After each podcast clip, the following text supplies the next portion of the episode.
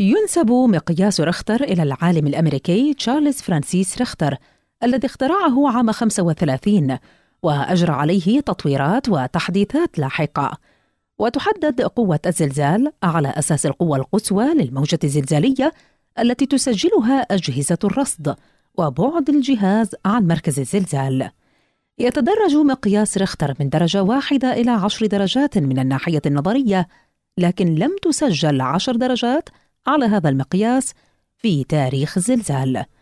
ويتفاوت إحساس البشر بدرجات الزلزال طبقا لمستواها على مقياس رختر فبينما لا يشعر الإنسان عادة بالدرجتين الأولى والثانية فإنه يحس بالزلزال وبتأثيره إذا وصلت إلى درجة ثلاثة فما فوق. أما الزلزال التي تفوق الدرجة السابعة فهي غالبا مدمرة. وبحسب مقياس رختر فإن ما هو أقل من أربع درجات يعد زلزالا ضعيفا بينما من أربعة إلى ست درجات يعد زلزالا متوسطا.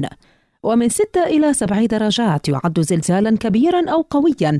ومن سبعة إلى تسعة يعد زلزالا ضخما.